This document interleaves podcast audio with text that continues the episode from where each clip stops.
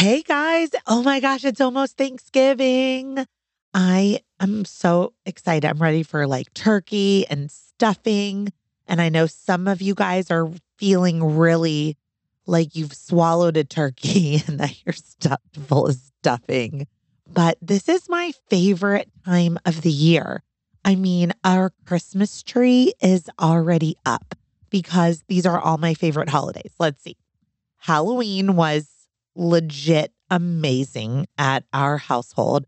I mean, we we went all out like with inflatables and like the ridiculousness of the neighborhood. I mean, kids coming by just to see our house. It was it was really fun. And my kids' costumes were like, you know, not the best this year. Jagger decided to be a hot dog with a hamburger hat. And Max was some Minecraft Ender dragon that I had literally never heard of before. I went as Double Dare. Are any of you guys children of the 80s? And you know what I'm talking about? Or is everybody 90s and above that's listening here? But I went as Double Dare. It was pretty spectacular. So then two days later is my birthday. And so Halloween and my birthday are like, it's just it for me. I mean, I just have so much fun this time of year. And then the Christmas tree goes up. And then we just start preparing for Thanksgiving and the holidays. And I'm really excited to see my family now that everyone is vaccinated in the household.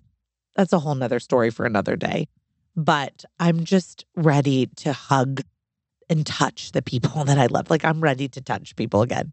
So I don't know how you guys are feeling. Many of you guys are pregnant or trying to get pregnant or just love a good birth story. But whatever it is, why you're here, I just hope that you are enjoying this fall weather and getting really excited for the holidays and for touching people again. So let me tell you about today's episode.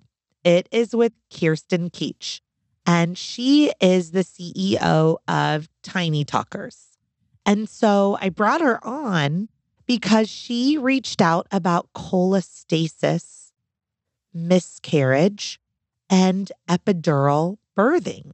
And I really thought that there was a lot we could learn from Kirsten. I have not yet covered cholestasis on the podcast, so this is a first.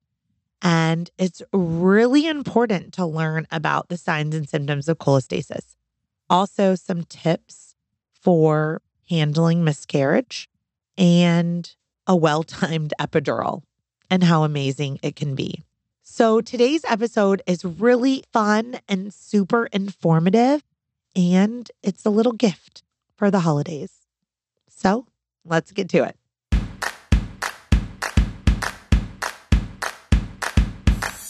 What does a contraction feel like? How do I know if I'm in labor? And what does a day of labor look like? Wait, is this normal? Hey, I'm Heidi. My best friends call me Hides. I'm a certified birth doula, host of this podcast, and author of Birth Story, an interactive pregnancy guidebook. I have supported hundreds of women through their labor and deliveries, and I believe every one of them and you deserves a microphone and a stage. So here we are. Listen each week to get answers to these tough questions. Birth Story, where we talk about pregnancy, labor, deliveries, where we tell our stories and share our feelings. And of course, chat about our favorite baby products and motherhood.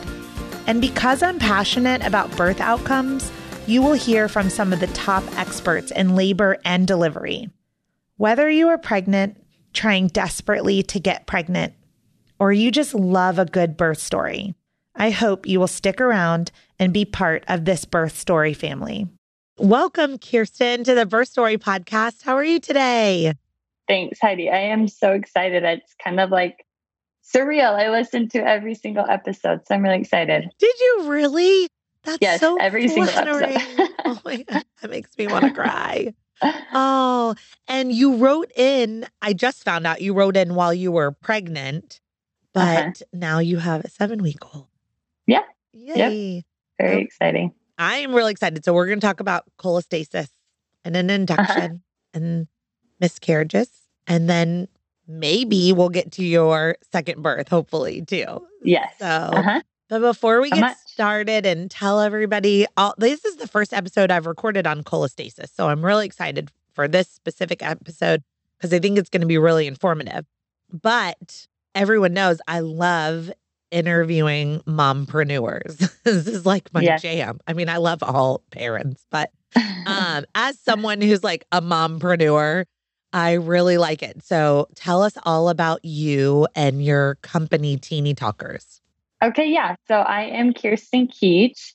I live in Utah with my husband James and our two kids. Henry is two, and Elle, like you said, is just seven weeks old. Uh, growing up, I kind of bounced between Utah and Arizona, but I ended up in Utah at Brigham Young University for college. My husband actually went there too, but we didn't meet in college. But we took a I took a little break from my undergrad to do a church mission in the Dominican Republic for a year and a half. Then I came back, graduated, started grad school for speech language pathology, met my husband, did all of that, worked in the schools for a little bit. And I just felt like I needed to help parents more. I wanted to get in the homes where I felt like I made the biggest difference and where kids were making a lot of progress. And so I started Teeny Talkers, and Teeny Talkers is my online business and my private practice here in Utah. I give tons of free tips to parents on how to get their kids talking, and I offer an online course as well. And I just hope that I can, like I said, get into homes and help parents where they make the biggest impact and do the things that I love to do with them. How long have you had Teeny Talkers? One year. Oh my Yep. gosh. With Yeah, two started a year ago. Yeah. You guys, anyone who's listening, like this is what I talk about all the time. Like it's never a good time to start a No, business. not at all. So you Yeah. just if you have something on your heart, like you just have to do it. Right? You Yes. know? Yes. I, had people in my life just who could just push me Mhm. and kind of made me. And Yeah. I'm so glad they did. Yes. And this is the thing something is better than nothing, right? If Absolutely. I was looking for perfection, I still wouldn't have a podcast. It would be like, whoops, couldn't figure that out. So you just do it. I actually just went to Arizona. I just got back from Arizona. I went to a podcasting conference, She Podcasts. It was so cool to meet with all of these female podcasters. But while I was out there, I recorded my first online course for Birth Story Academy too. And Cool. it was awesome. And my executive coach, Melissa, was like, Heidi, something's better than nothing. It's not a It great is, time. Yeah. You know, like I was like, Uh-huh. hey, I'm going to be away from my kids for five days. I guess I, in my hotel room, I should record a childbirth course. So I hope this is, I love it. I love hearing one year in with a two year old and a seven week old. Congratulations. This is amazing. Thank you. It is. It's kind of scary to like figure things out in front of what you think is the world.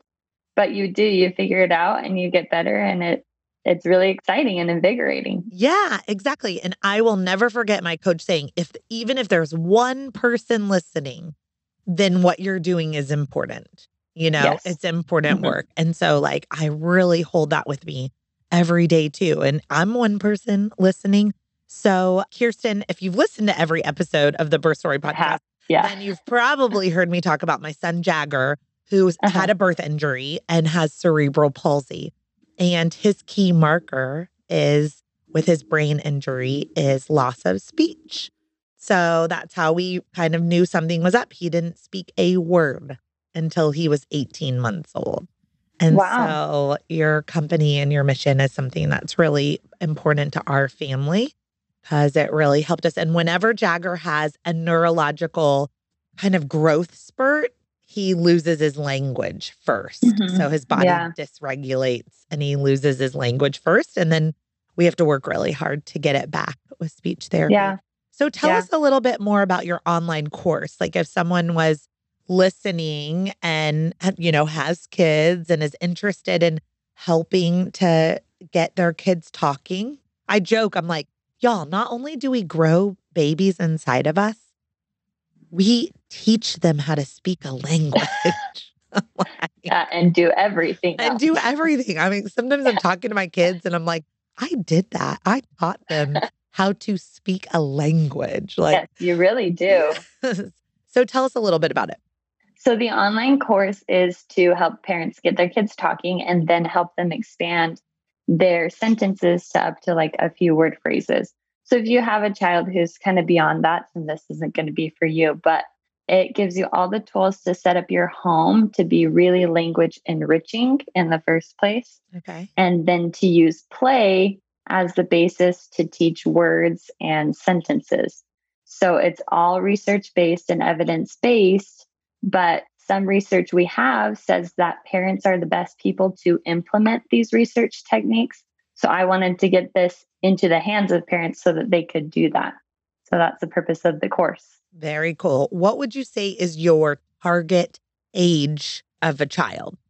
Well, it's very dependent because we have 3-year-olds who who would definitely apply and then we have 6-month-olds who could probably start the course as well. So if your child is not yet speaking, absolutely take the course.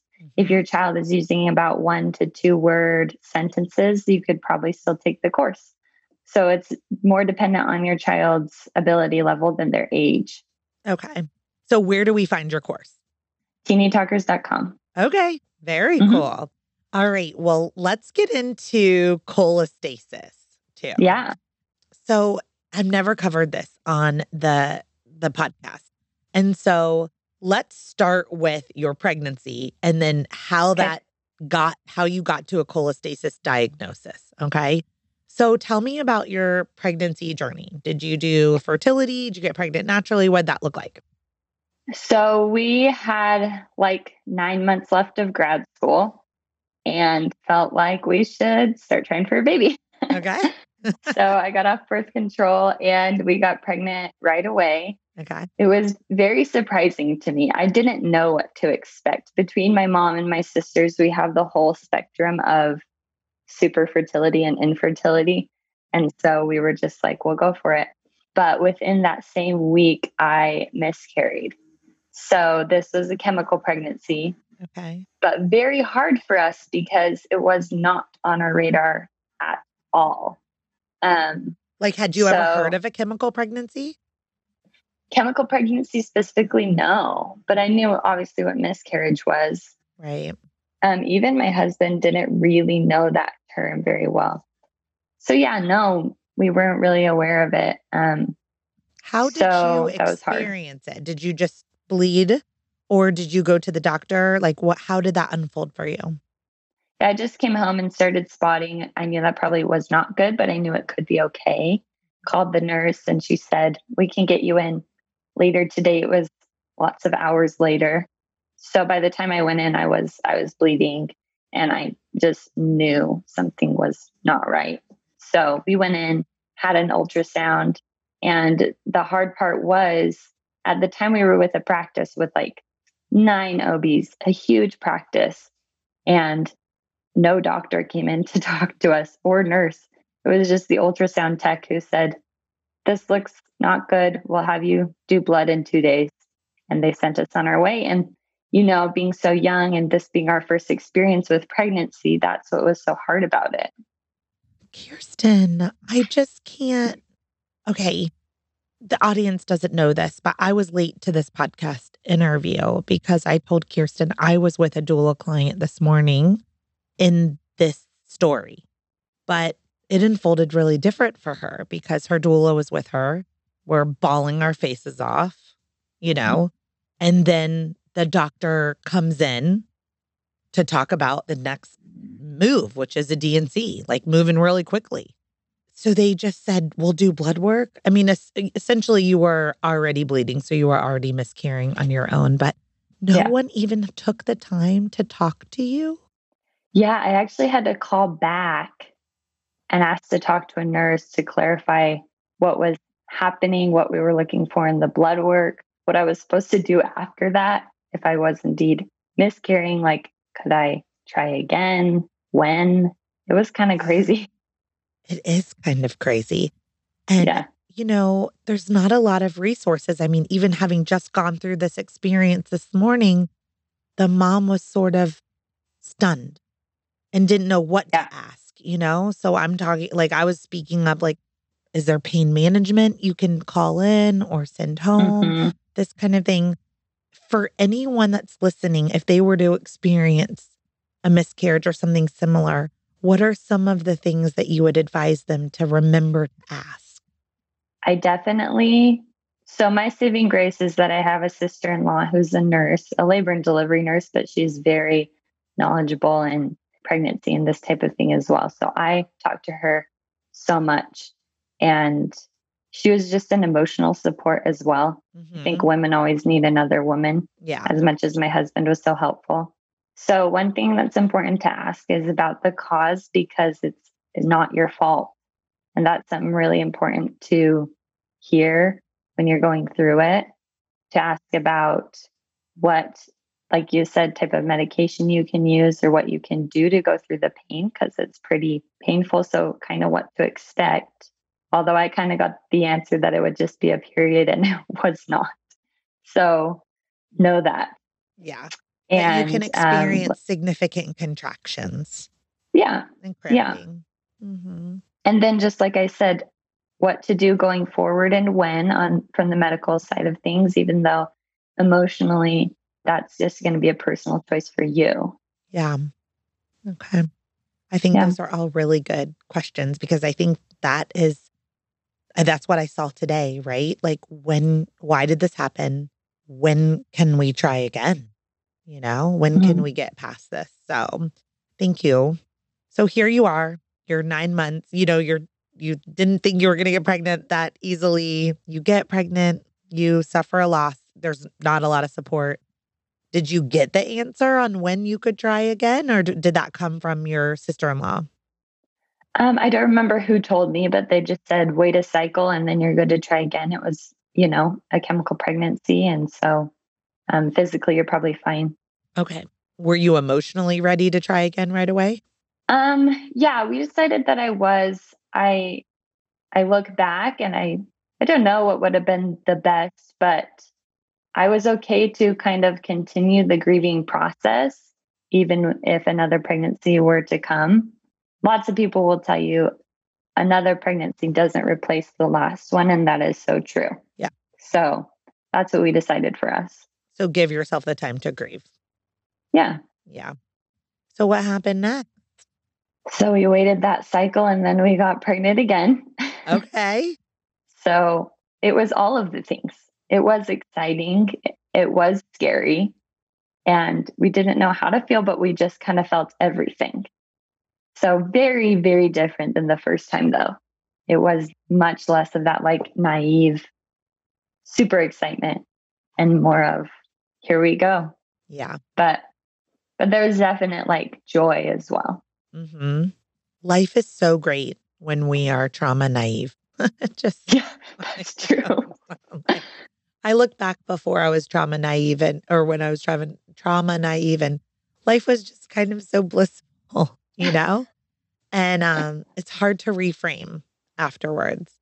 So tell me about that pregnancy. Is did that pregnancy Yeah, stay? that is Henry. that is Henry. So okay.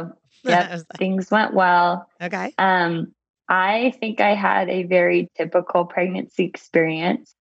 I was very nauseous for the first half of pregnancy. I kept going to work every day, but I hadn't told a lot of my coworkers. And so I think my nausea kind of manifested as like annoyance a lot of the time because I'm like, I'm here and I feel terrible. So, you know, let's do our jobs well. Yeah. but um nauseous i had really bad acid reflux in the second half but i got on a prescription which i highly recommend people do Yeah. if tums is not cutting it and then i, will had really bad that. yes Yeah. i had bad pelvic girdle pain as well so walking was hard Did you use like a um like a support band or anything?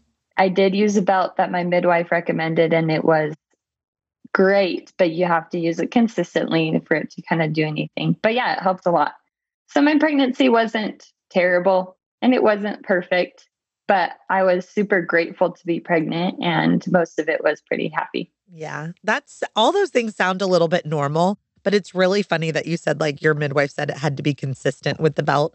I have a doula client right now who's like really suffering with pubic bone pain, probably like the pubic symphysis disorder, but like she just hasn't been diagnosed. But I was like, Did you use the belt? And she's like, Oh, I mean, I ordered it. I'm like, Well, it only works if you use it, you know? Yeah. And it is annoying, but to feel better. And also with the acid reflux, like, yeah, I mean, you can try like Zantac or Tums, but I mean, sometimes it's just like the the sphincter, the lower esophageal sphincter is just loose and then you're out of room and acid just splashes up. And it's actually not good to keep having acid eating away at your esophagus. So talk to your provider about going on. I did I did Nexium. What did you do? What did you take? Uh lansoprazole. Yeah. So I can't remember what the brand name of that one is, but Prevacid maybe I think is that one. But anyway, they're all Not really sure. good. They're proton pump inhibitors and they're really good Yep. for acid reflux. So, okay. Yes. So I know we're walking our way into a cholestasis story. Uh-huh. Okay. So everything's going like okay, you know, like you're you're kind of Yep. having like some normal pregnancy woes, but you're also like, I'm pregnant. I'm so grateful. This is amazing. And then what happened? So for me, I was approaching 37 weeks and I got really itchy. And for about three days, I just dismissed it. Almost anyone you talk to when you say you're itchy will say, Yep, that's pregnancy. But I actually Googled. This is probably the one time that Google might have helped someone but it caused me to call my doctor. It, it raised enough concern that I I knew it could be something not normal. So I called my doctor or my midwife, sorry. And I'm so grateful for her because she was awesome. And this is not the experience of everyone I've talked to who has had cholestasis, but she said, we need to get you in tonight and get your blood drawn and test for cholestasis. Where were you itchy? For me, it was my neck, my jawline, my face, Interesting. my hands, my feet, and my calves. But the classic, classic cholestasis kind of itchiness is hands and feet, especially the palms and the soles of your feet. So very weird. Such a weird thing. Whenever my clients call me and tell me they're itchy, I'm like, are your hands and feet itchy? I'm like, Mhm. or is it like your belly is stretching with Yeah. stretch marks, itchy, you know, kind of thing.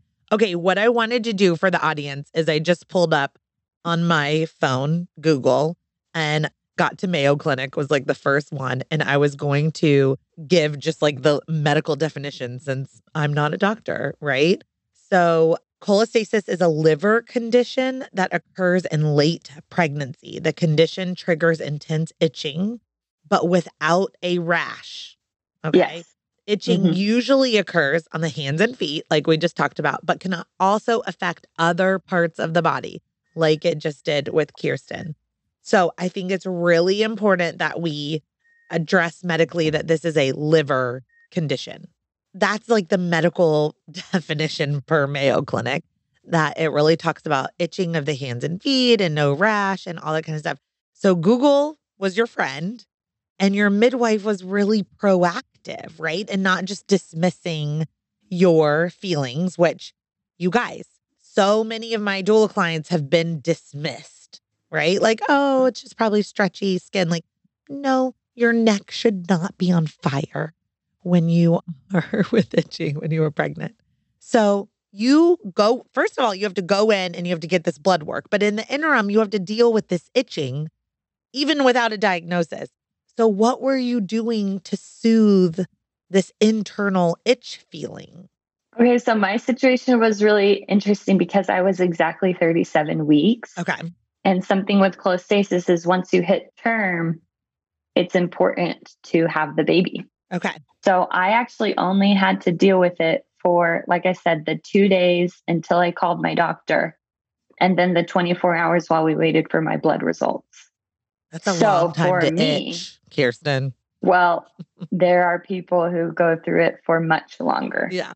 For me, I just did my best to kind of keep my skin a little cold. Mhm. Uh, that helped. A lot of people have tried lotions. Um, your doctor will probably prescribe medication if you do get diagnosed with cholestasis before you're at term. But since the itch is coming from within, itching is not very helpful. it's just kind of like an under the skin itch. It's so hard to describe. There's not a ton you can do. Okay. So they were, your blood work comes back and they're like, we need to deliver. Yep. Okay. Yep. So I'm assuming that means grab your bags, get to the hospital. Yeah. Let's start this induction. Yeah.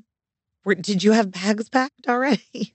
It was crazy. So the night I got my blood work, I texted my one sister because she was 36 weeks pregnant.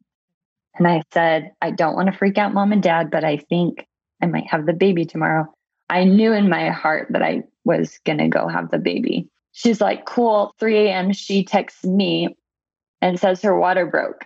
She's like, I'm no. going to have the baby today. And I'm like, okay, I'll let you know about my blood work. Call mom. And so my sister's having her baby. My blood work doesn't come in that morning. And so I go to work and um, super anxious. I called the lab myself several times, but I didn't get the call till I came home from my mi- midwife. She's like, Yep, you have cholestasis. In two hours, we need you in the hospital. I did have most of my bag packed, but my husband was at the DMV taking a driver's test. So he wasn't answering his phone. so I'm packing his bag, taking a shower, kind of freaking out. But yeah, we made it and we made it on time to go visit my sister's baby before we had to be at the different hospital to start my induction. Wow. So her water breaks, what we call pre prom, pre term premature rupture of the membranes, but everybody was fine. Yeah. Okay. Yeah. Or she just carried early, you know? Yeah.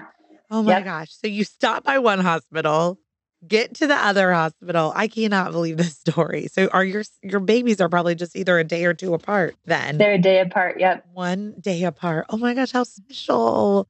so fun, yeah. Cousins, you know? Okay. So when you get to the hospital, do they do a cervical exam?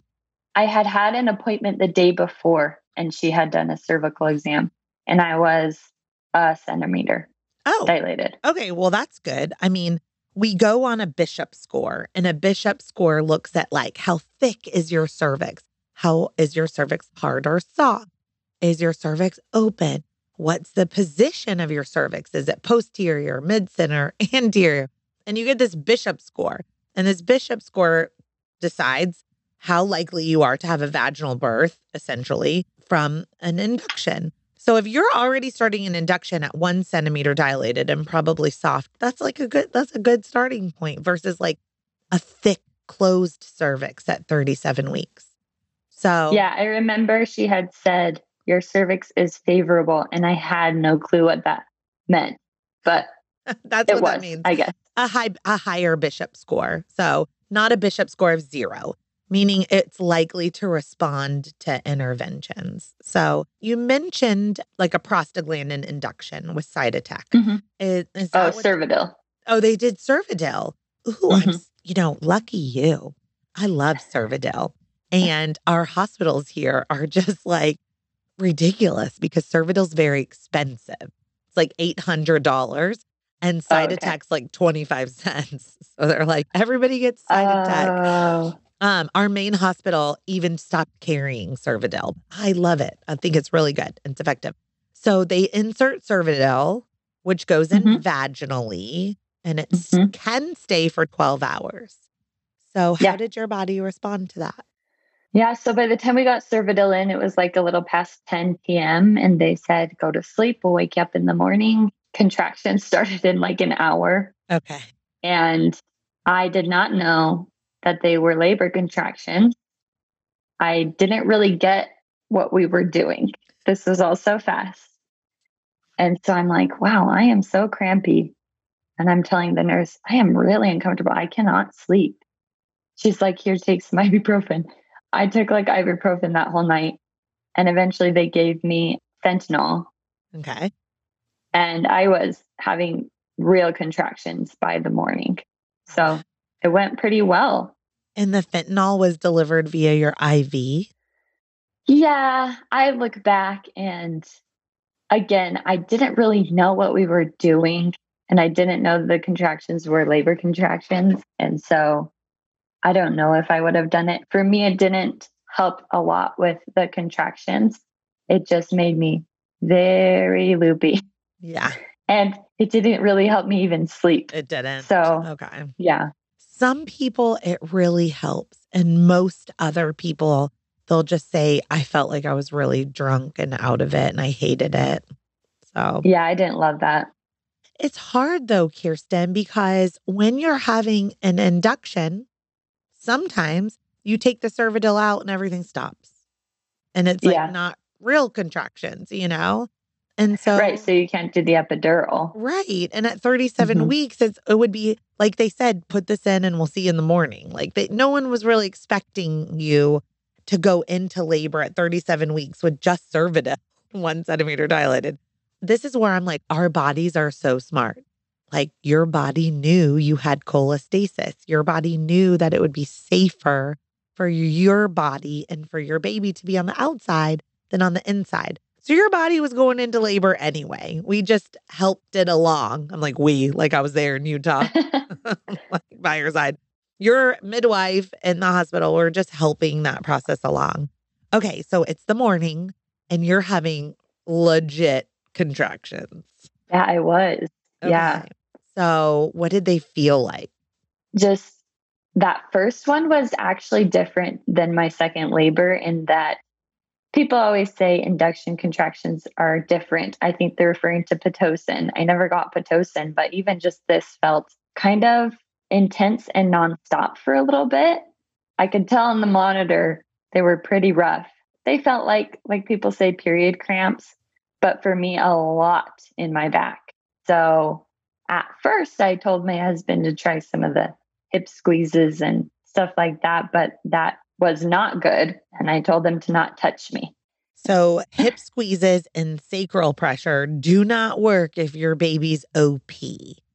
No, and he was. Yep. So Spoiler alert. Yeah. So occiput posterior, meaning baby's face is facing your pubic bone. So looking out at the world. The ideal position is occiput anterior, where your baby's face is basically facing your your tailbone, you know? So it's very easy to tell if a baby's OP because if I cannot do a double hip squeeze, which feels so good in labor, that baby is OP. Yep. So, Yep. So, and that's a very hard labor. Hard labor. OP is very difficult contractions. So, what did you do to manage your pain? So, not much. I didn't know a lot, but I did what I could until they took the Cervidil out. That's when they told me, you know, I want you to get to that point so you can eat, shower, and then eventually we'll get your epidural. Well, I asked for the epidural as soon as possible. Okay. So did you get to I just kind of shower or no? Were you just like skip eat, skip I shower? didn't, but I should have. I definitely should have. I was hungry and nauseous by the time I had the baby. So that would have been good advice. But I I didn't have a good sense of how long this was going to take. And I was in pain. So I wanted the epidural. Yeah. Okay. So, how did you handle the epidural? Great. It was a really good epidural, very gentle and very relieving. Perfect. And it was even Yeah. on both sides. It was, yeah. Okay. Man, when an epidural goes right, they go really right. I was, yeah, I was happy. they take away all the pain, but sometimes you still feel the pressure of I did. Uh huh. perfect. So you know when to push. Mhm. Okay, so you get an epidural. Did you then get a nap? I did. I slept for like three hours. It was great. Uh huh. Oh my gosh, I love those epidural naps. They are wonderful. It was. That was on. And then you get all of that strength to be able to push too. So tell me what happens when you wake up from your epidural nap. So I don't remember if my midwife came and broke my water before or after that nap, but my midwife came and broke my water. Okay. And until that point, I was like at a three, Okay. which I didn't feel like was a lot of progress, but my midwife was super encouraging, telling me, You're doing this. Like, I hadn't gotten Pitocin and she was very happy with how I was going. She said, just get to a five, just get to a five. You know, that is the long part. That's what she kept telling me. And she was right. Yeah. Because by the time I got to a five, I think I got to a 10 within two hours after that. Yes. I mean, So, we need to say that again, Kirsten, on this podcast. Okay. Zero to four or five is like forever. That's where your cervix is thinning. That's where the the actual cervical position is moving from posterior to anterior. The head is coming down. Like there's all these things that are happening that are not cervical dilation. But then once all those things line up, right? Then the cervix is nice and thin. It's starting to open. Then it just flies open, you know? yeah. Um, Yeah. I had a delivery last week with one of my clients, Brooke. She's hysterical. And we get to the hospital and she's clearly like about to have her baby. And they just do a quick cervical check and she's like five to six. And she's like, no, no, no, no, no. And I was like, Brooke, I have labored with you before. You are about to have a baby. And she went from five to 10 in like an hour. Her water broke and Mhm. had a baby, like literally within an hour of getting to the hospital. So, you guys, five to 10 goes really, really, really quick. Zero to four is just like the long haul, you know? Mhm. So AROM, artificial rupture of the membranes at three centimeters, eventually you get to five, and then Mhm. just really quickly go to 10. Were you still Yeah. feeling nothing? Just pressure? Just pressure. But I remember I was, my mom was in the room and I was like, oh, wow, I'm going to throw up. I do not feel well. And my mom's like, you probably need to push that baby out. I'm like, no. She called the nurse in and the nurse like, we got to push. And so thank heavens for my mom. Yeah. She knew She does know. I mean, how Mhm. many children did she have? five. Yeah. Okay. You know, she knows. So Yeah. shaking, if you have an epidural. Yeah, I was shaky too. Yeah. Yeah, I was going to say if you have an epidural, the classic signs of like it's time are like shaking, vomiting, and then like pressure in your rectum still. Yep. Yeah, I felt that a lot because he was also OP. So Yeah. I was he, like, whoa. So he never turned. he never did. Oh my No. gosh. I'm so glad you had an epidural then. Oh my goodness. I mean, Yeah. you can do it without an epidural. I don't want anyone listening to think like if you hear your baby's OP, you can't do this without an epidural. You totally can. Brooke, who I was just talking about, her baby was OP. She did it, you know? It's just hard. it's just really, Yeah. It's really, really Yeah, hard. I actually, my mom delivered me OP. And so she said the same thing. You know, and maybe it just has to do with if your mom delivered you OP and you were able to deliver your son OP, that it may just be something with the shape of your pelvis too, that it lends more easily to either position. So, Yeah. Okay. So you're like, I, I've got to throw up. I'm shaking here. How long did you push for? I pushed for about 30 minutes. Oh my gosh. So, Kirsten, this is yeah. so fast. Now, is your mom just like freaking out because she's like, just wants to jump back and forth from hospital to hospital? I mean, So I had my parents go into the waiting room for the pushing and delivery. But yeah, they were rock stars. They were going between the two babies. But by this point, it was getting into the evening. So I think they just went home and visited us in the morning. morning. You and your sister couldn't have been super nice to your parents and coordinated to deliver at the same hospital. No, I, I look back, I don't remember why, but I think it had to do with my midwife and her delivery hospital. yeah, that you had Yeah. just your chosen birth team, you know, at different locations. Amazing. Did you do anything with like your placenta? I mean, because what cholestasis, like, did they want to do like pathology or anything like that?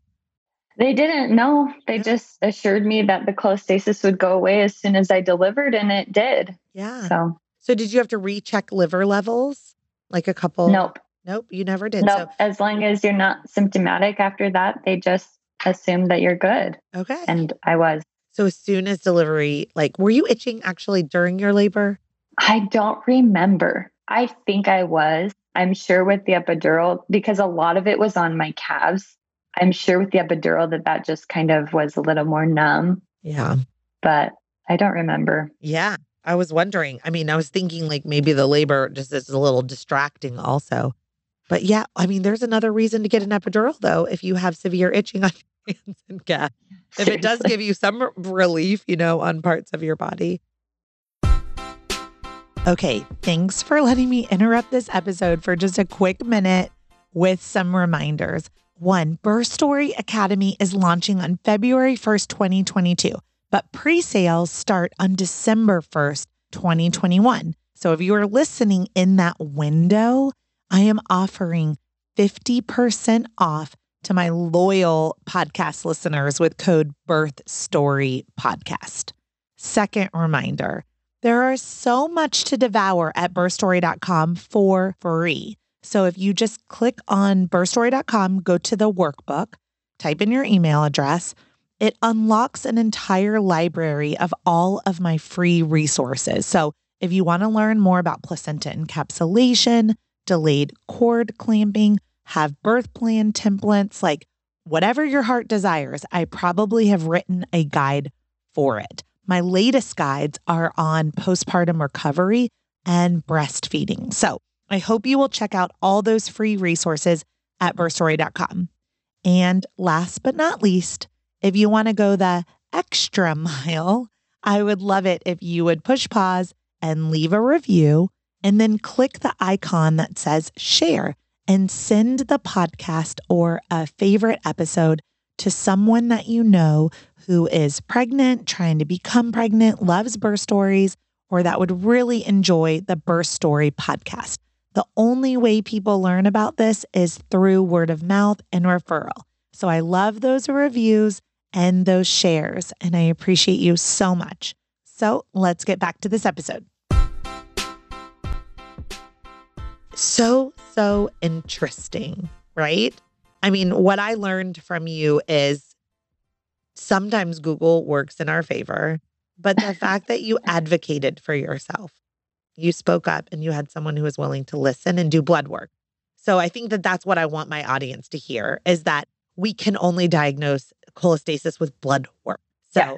if you are itching and your internal intuition is like something is not right here, advocate, ask for that blood work. Yes. Just go in Yep. and have the blood work done. Yeah, some people that I've talked to on like Facebook have said they started itching, they got blood work, they were fine. One to two weeks later, their blood work was elevated. So sometimes the timing of it can be off. So keep pushing if you are itching still. Yeah, that's true. Yeah. Just because you're negative one day doesn't mean you're going to be negative a week later, too. So, Mhm. really, really good point. Well, Kirsten, we have a little bit more time. Can we talk about your second birth? Yeah. too? Yeah. Okay. It was great. Yeah. Well, I want to honor or address, though, that you mentioned that you had two miscarriages.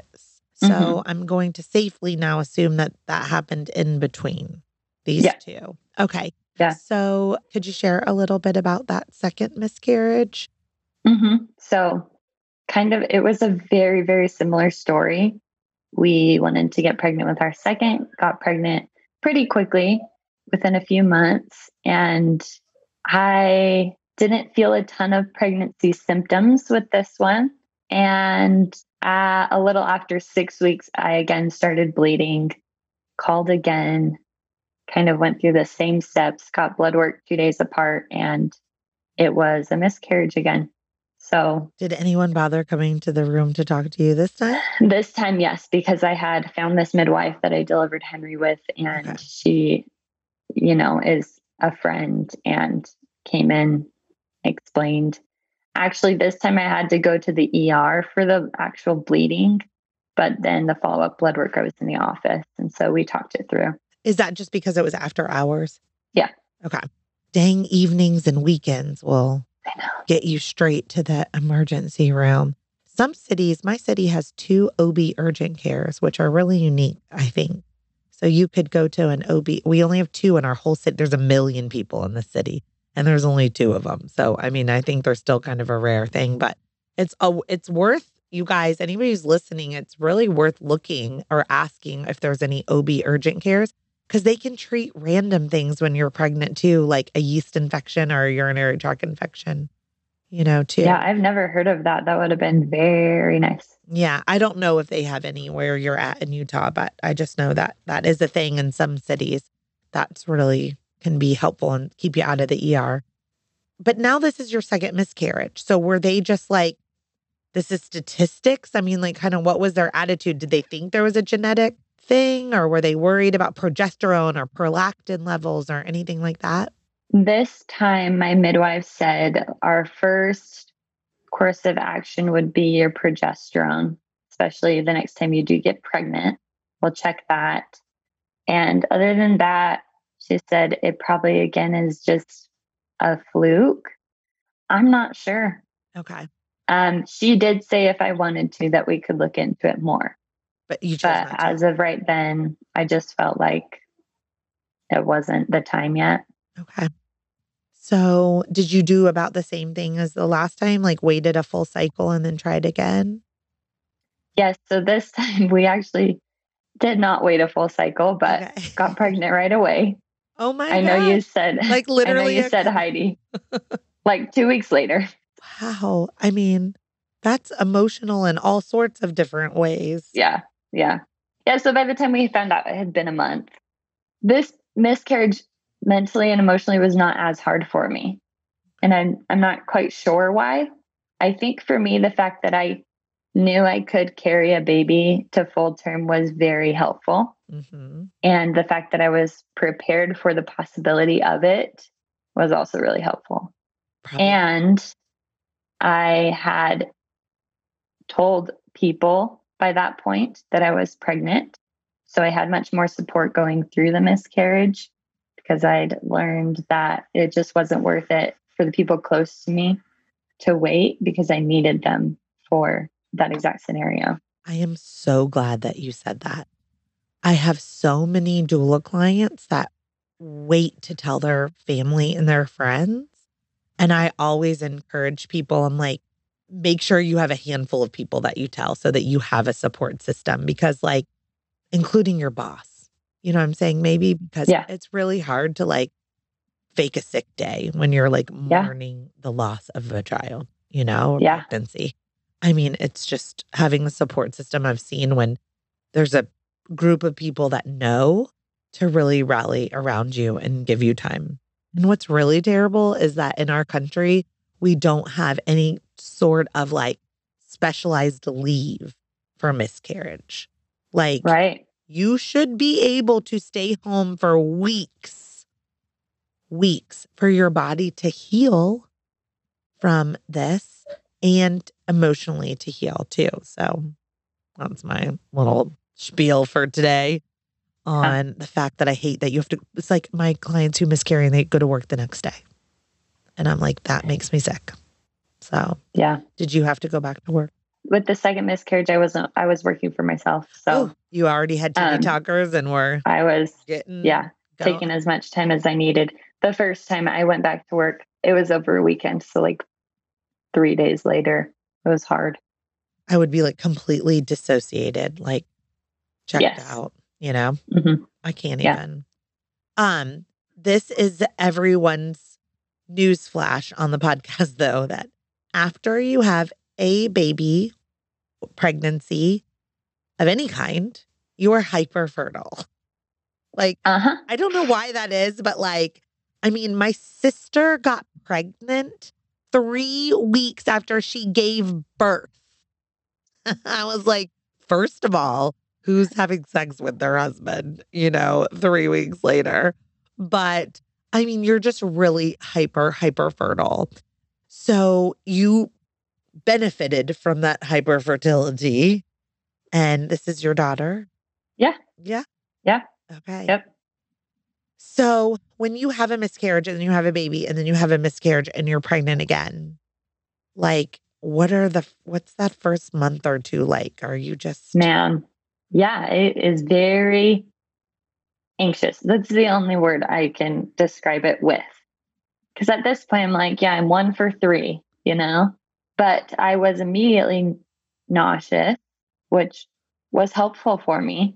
Every day that I woke up and didn't feel well, I was happy. But mentally, that was hard to not feel well, to have a little boy running around and to be anxious about the pregnancy itself and just a roller coaster again. It's all of the things. Yeah. So your pregnancy though goes on and continues. Is it- Actually, with this pregnancy at six weeks again, I started bleeding. Um, luckily, it was during the day on a weekday, and I went in and they found a subchorionic hematoma, um, which gave me a little more hope. But they did tell me that my risk of miscarriage was a little bit higher.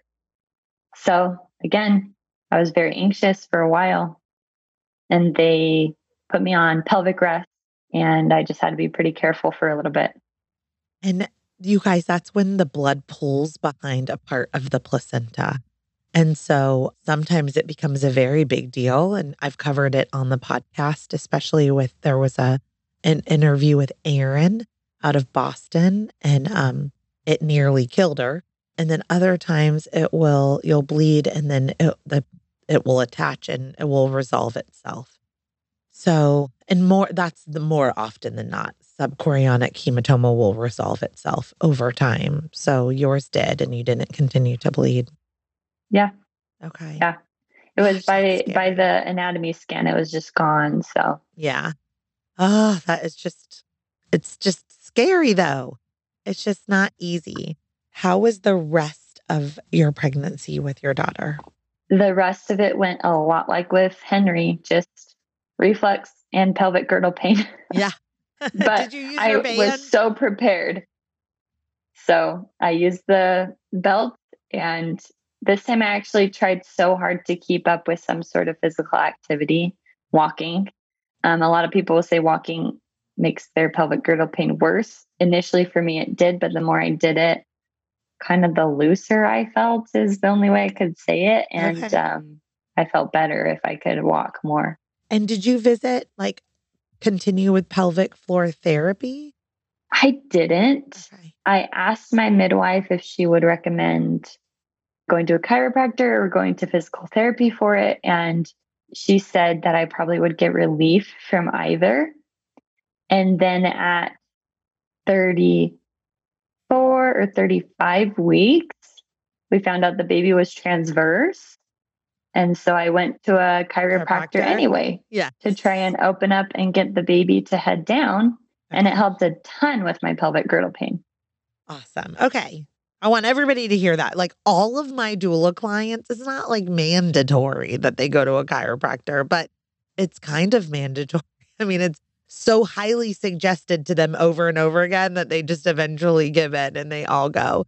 I really, really, really believe in chiropractic care to make your body feel better and to be aligned and to help your baby have room to move in the way that they need to move and to have your body move in the way it needs to move to be able to have a successful pregnancy and then vaginal delivery with a head down baby. This country doesn't know how to deliver breech babies for whatever reason. um, did you continue going to the chiropractor until baby girl turned transverse is sideways, everybody? So instead of being head kind of sideways and getting the head to rotate all the way down into your pelvis and the butt and the feet to kind of come up by closer to your ribs. Yeah, I did.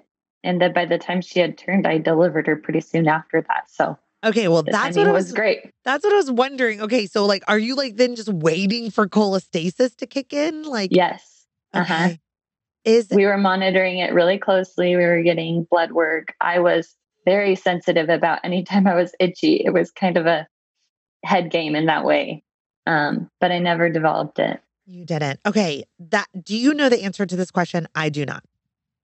Are you more likely to have cholestasis again if you had it one time? Yes, definitely. The my midwife told me like 60 to 90% recurrence. Oh, wow. That's really high. Okay. Yeah. Because I know there's some pregnancy things that are not correlated at all. It's like if you have this, it's example. If your baby's breech and it's not for any significant reason, like a septum in your uterus, like probably not going to have another breech baby, you know?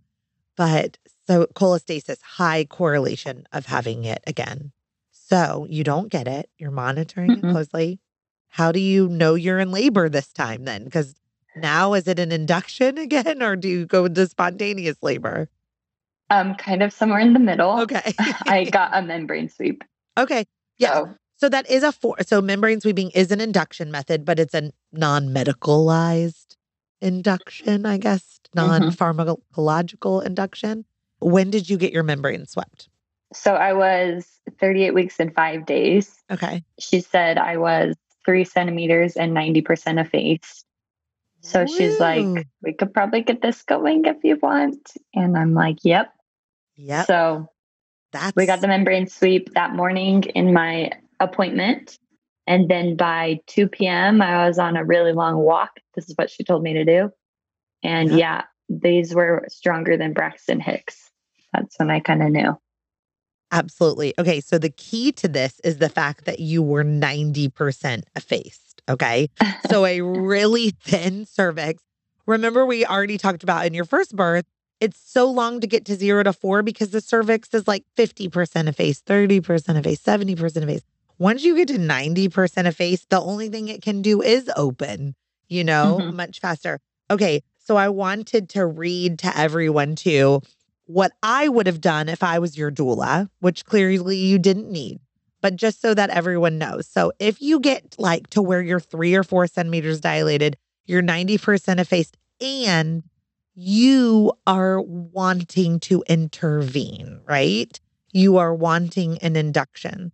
If you get your membrane swept, which is where they just kind of massage your cervix and separate the amniotic sac from the top of the cervix, and it releases prostaglandins, I immediately tell everyone to do what your midwife did, which is go walking and then drink the following midwives brew. It is two tablespoons of castor oil, two tablespoons of almond butter, or like any kind of like nut butter if you have allergies, like any kind of protein, basically. One cup of apricot nectar, and then one cup of champagne or champagne substitute like Sprite if you don't want to have alcohol basically protein, something sweet and bubbly. But I'm not going to say I have a hundred percent success rate because I think there's like one or two that it didn't work on. But for the most part, if your cervix is ripe, like yours was favorable, is what your midwife said, like, and you do that plus the midwife's brew plus walking, you're going to have a baby that night. So it looks like you just needed the sweep and a walk. hmm And then you went into labor. Yeah. Okay. So how did you know for sure, like, ooh, I'm for sure in labor versus like, I'm just cramping, you know? Yeah. It just, uh, I, like they say, like you, you get to the point where it's tough to kind of talk or be present with things outside of you when you're in a contraction. So my little boy was trying to play with me and I just had to close my eyes and breathe. And I was like, all right, that is it. Yeah. Um, I did time them like my midwife wanted me to. I was texting her and she wanted to know how long and how far apart to let me know when to go to the hospital. We live like 25 minutes from the hospital. So um, we need to go on time. And I had my parents come over and we left. Okay. So what time of day was that? I think we got to the hospital like 6:30 p.m. Okay, 6 30 p.m. and your sweep had been that morning. hmm Now, when was your baby born? She was born at 11:40 p.m. So Oh right before midnight. So fast. Yeah, it was great. All right. So now we have five hours at the hospital, but there's no way for you to know that, right? Like there's no crystal ball that says, like, oh, I'm just going to be at the hospital for five hours. So tell me this time, the first time you had an epidural and it was perfect, was that your plan this time as well? Yeah, Okay. yeah, I liked it. Again, I didn't know, you know, if the baby was going to be OP or something like that that happened the first time. I would say my contractions were not as intense the second time, Okay. probably having to do with the baby's position Yeah. and me being able to get in some different positions for the contractions. Okay. So did you get to the epidural? Did you Mhm. make it to it? Okay. When did you? Let's see, when was that? This is That what I hear people say. I didn't have time for it because they weren't that intense. And then by the time I needed it, I was ready to push. So you had time for it. Yeah, you know, I was I was telling my midwife we should probably just wait. I'm fine right now. And she said, "Do you want it?" I said, "Yeah, I'll want it." She's like, "You should get it right now." And it was good. It was a good it was good timing. I think it was only 2 hours after I got the epidural that I had her. Amazing. So did you get to take a nap and rest and feel comfort from the epidural Um, this time? I didn't take a nap. I think, but I rested. It didn't work quite as well. At first, I wasn't feeling it on one side. And so we had to kind of turn and lay down. I did not want to lay down, it made me nauseous. And so I wanted to be kind of sitting up as much as possible. They need me flat for it to be working. So it took a little bit more kind of maneuvering, but eventually it did work the same as last time where I was pretty numb but could move and could feel the pressure of the contractions. This time, how long did you push for? This time I pushed for midwife came in and said, "Oh, yep, there she is. There's all her hair." I had called them in. They said they were going to come in in an hour and within like 15 minutes cuz so they checked my cervix at a five and a half. They said we'll come in in an hour. 15 minutes later, I was like, whoa, we need to push this baby out. They're like, no way. I'm like, get in here. They came in. She's like, yep, there's her head. Give me a practice push. No, no, no, no, stop pushing Oh my gosh. because she was coming out. So they had me stop. They got all ready. And then it was just like that contraction that she came out. So Oh my gosh. I've seen this happen a couple of times and it's kind of exciting that sometimes it can be that easy. it was so you fun. know? Yeah. and i i just want to like give people hope because i am like a fairly small person with a very narrow like hip and so people have never told me like you have baby birthing hips things that you hear Yeah. and that has nothing to do with it like you can push a baby out Yeah. I think it all has to do with the size of your baby's head and their position and the, the width of their shoulders compared to your pelvis. And those are things that we just don't know in advance, but we do know that we can by ma- you were upright, you just said. So you were kind of like in the squatting position. Just Yeah, by moving and not laying flat, you can open your pelvic inlet by 30% is a lot of opening of a Mhm. pelvis, you know? Kirsten, you had such beautiful birth stories. And I'm really excited that we got to be educated on so many different things today from cholestasis to miscarriage to Cervidil. I mean, there were, I mean, epidurals pushing quickly. I mean, there was so many things we just ticked off in just your two stories. And I really just want to circle back on two things. One, what is your favorite baby product? And then two, if you'll just pitch your business one last time so that anyone that kind of was maybe they were driving at the beginning and didn't get to write down about how to find teeny talkers. Here are your teeny talkers coming in.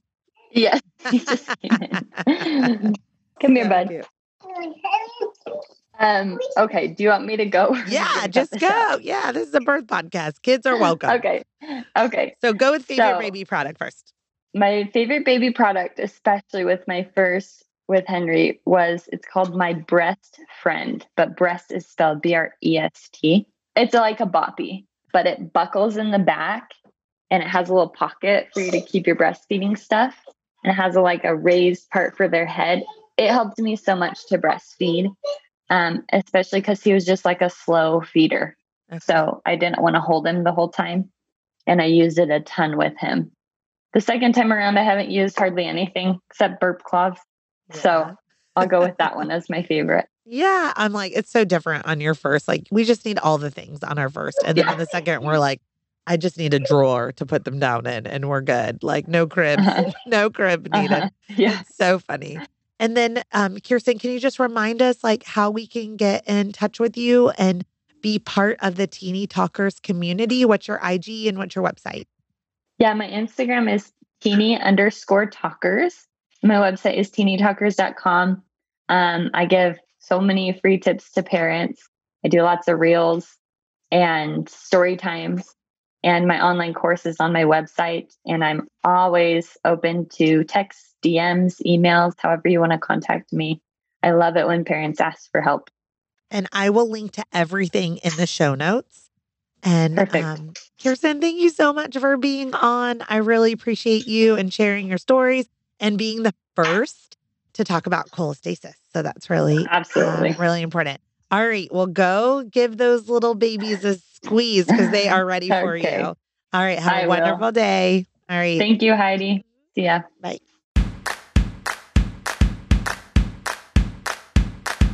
Thank you for listening to Birth Story. My goal is you will walk away from each episode with a clear picture of how labor and delivery might go, and that you will feel empowered by the end of your pregnancy to speak up, plan, and prepare for the birth you want, no matter what that looks like.